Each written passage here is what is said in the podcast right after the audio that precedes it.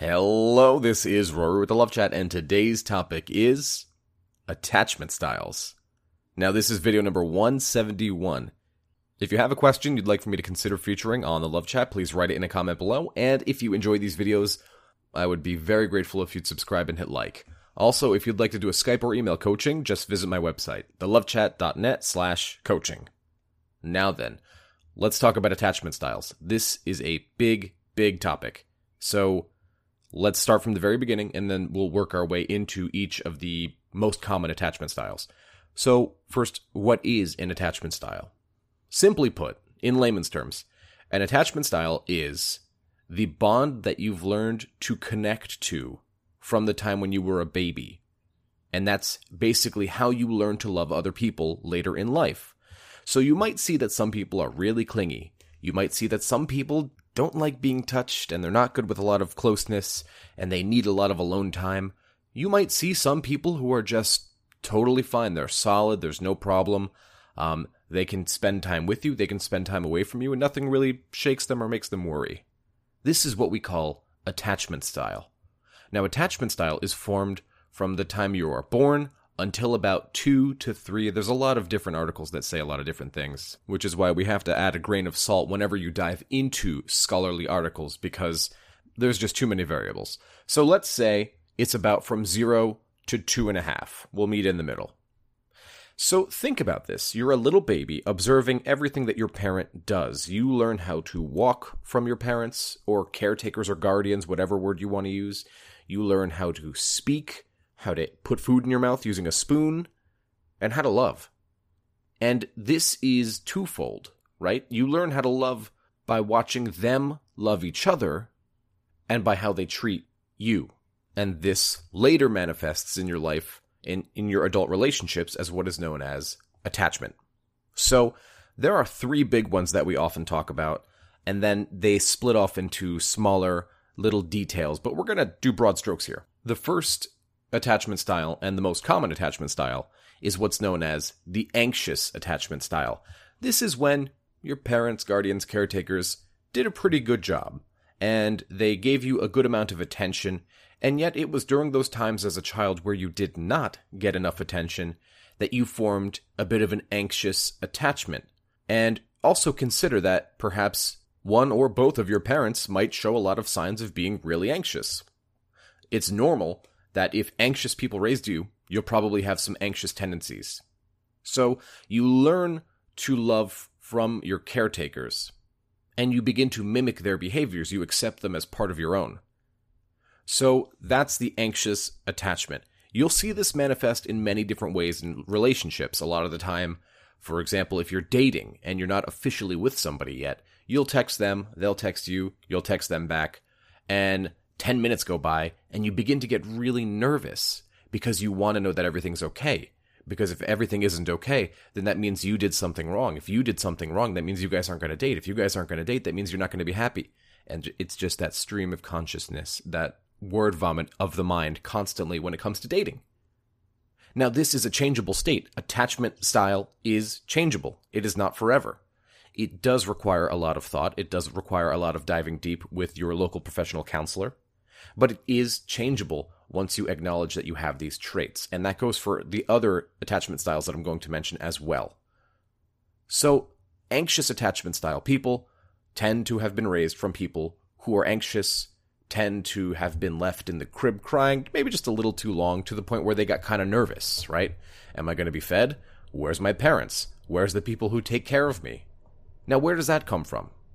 That comes from a fear that if we do not have the people who took care of us in our lives, as a baby, as an infant, when we cannot take care of ourselves, that we're going to die. This fear of death as an infant is known as primal panic. Primal panic basically boiled down to its most basic terms means because you're a baby, because you can't get up and feed yourself, because you can't change yourself or really even walk when you're a child, you develop a fear of dying because the people who take care of you aren't around. You cry and you go into this state of panic where back in the day with cavemen and cavewomen, if your parents weren't around, you were going to get eaten by a lion, and that was pretty much it.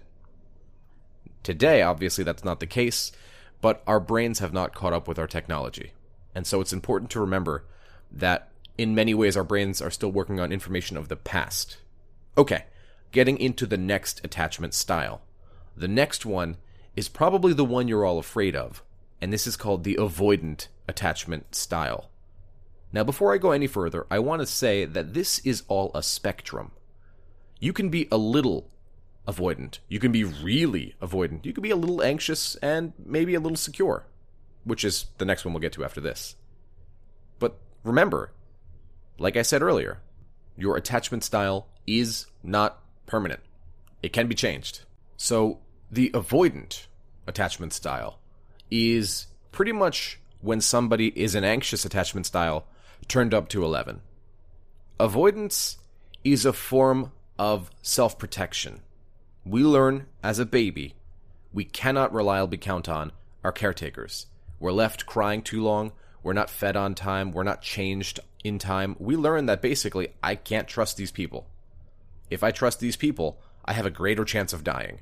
And so your brain develops all these sorts of resistances. I can't let my guard down. If I let my guard down, I'll get hurt. If I get hurt, I'll die. Remember, this all links back to evolutionary theories. It's fear of death, it's fear of pain. People who are anxious or avoidant fear pain. So they do what they can to guard themselves from pain. What is anxiety? Anxiety is the fear of pain, the fear that something is going to go wrong. It's usually wrong because, again, our brains have not caught up with modern day thinking, modern day technology, modern day dating.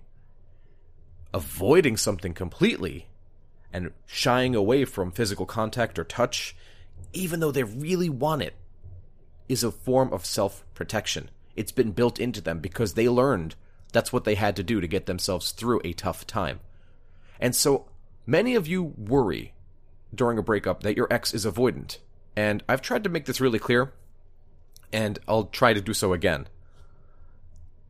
There is a difference between attachment style and detachment. So, we're not considering attachment style during a breakup. It doesn't make sense. Why, you might ask? The answer is because you have been broken up with, it is completely normal for the person who broke up with you to want to avoid you right? I can be completely secure. I can be a, little avoidant. I can be a little anxious. And every one of those will want to avoid you after a breakup. Why? Because they don't want you to get the wrong idea. They don't want to lead you on. They don't want to hurt you, but also they don't want to interact with you. It's a breakup after all. It's normal to not want to be around somebody you broke up with. So I get so many people who ask, Hey, my ex is avoiding me. Are they avoidant? There's a bit of a difference, and I think you guys know it. An avoidant is somebody who struggles with closeness during a relationship, during the attachment phase. They need a lot of alone time. They need time to themselves. Physical touch kind of makes them shudder a bit. They're not used to being able to accept affection into their life. But after a breakup, everybody kind of avoids us, right? Because we know that the only thing we're probably going to do after a breakup is try and get them back and that's not what they want. So naturally, they'll avoid us in the same way a five year old kid avoids a needle at the doctor's office. Now, does attachment style have a role to play in breakups?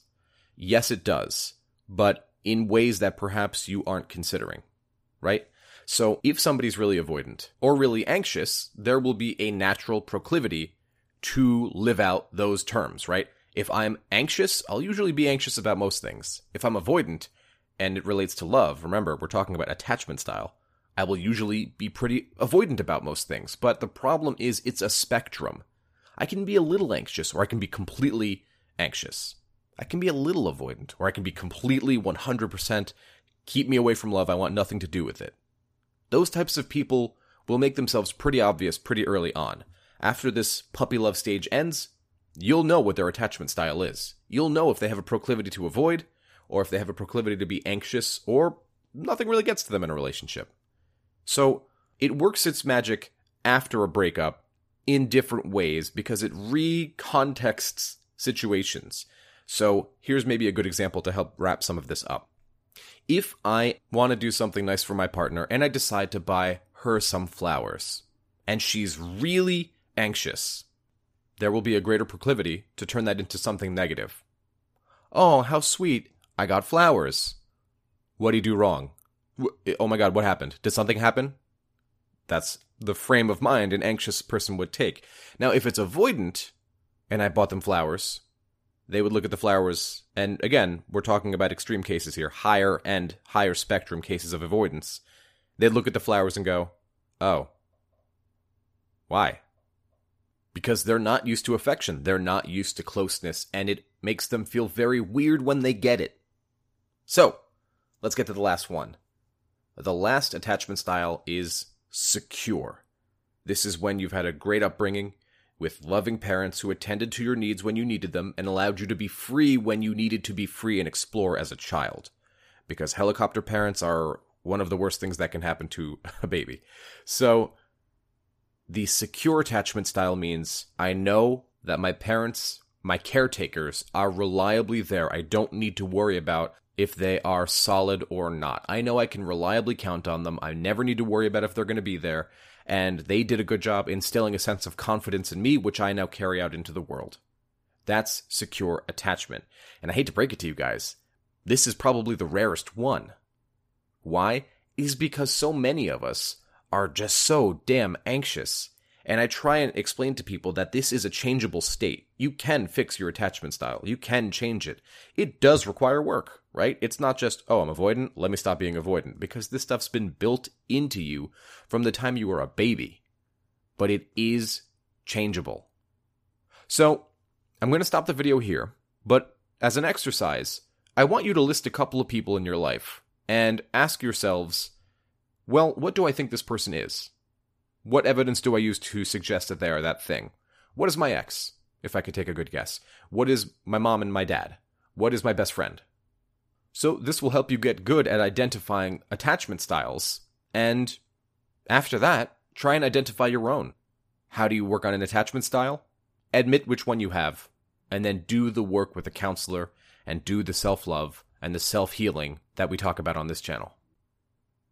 That's all I have for today. If you found my video helpful, I'd be very grateful if you'd subscribe and hit like.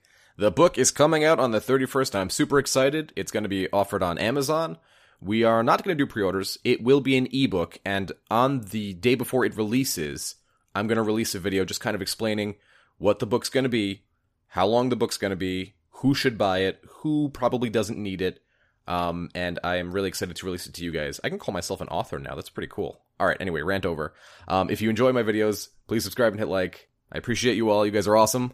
And I'll be back with another video tomorrow. Until next time.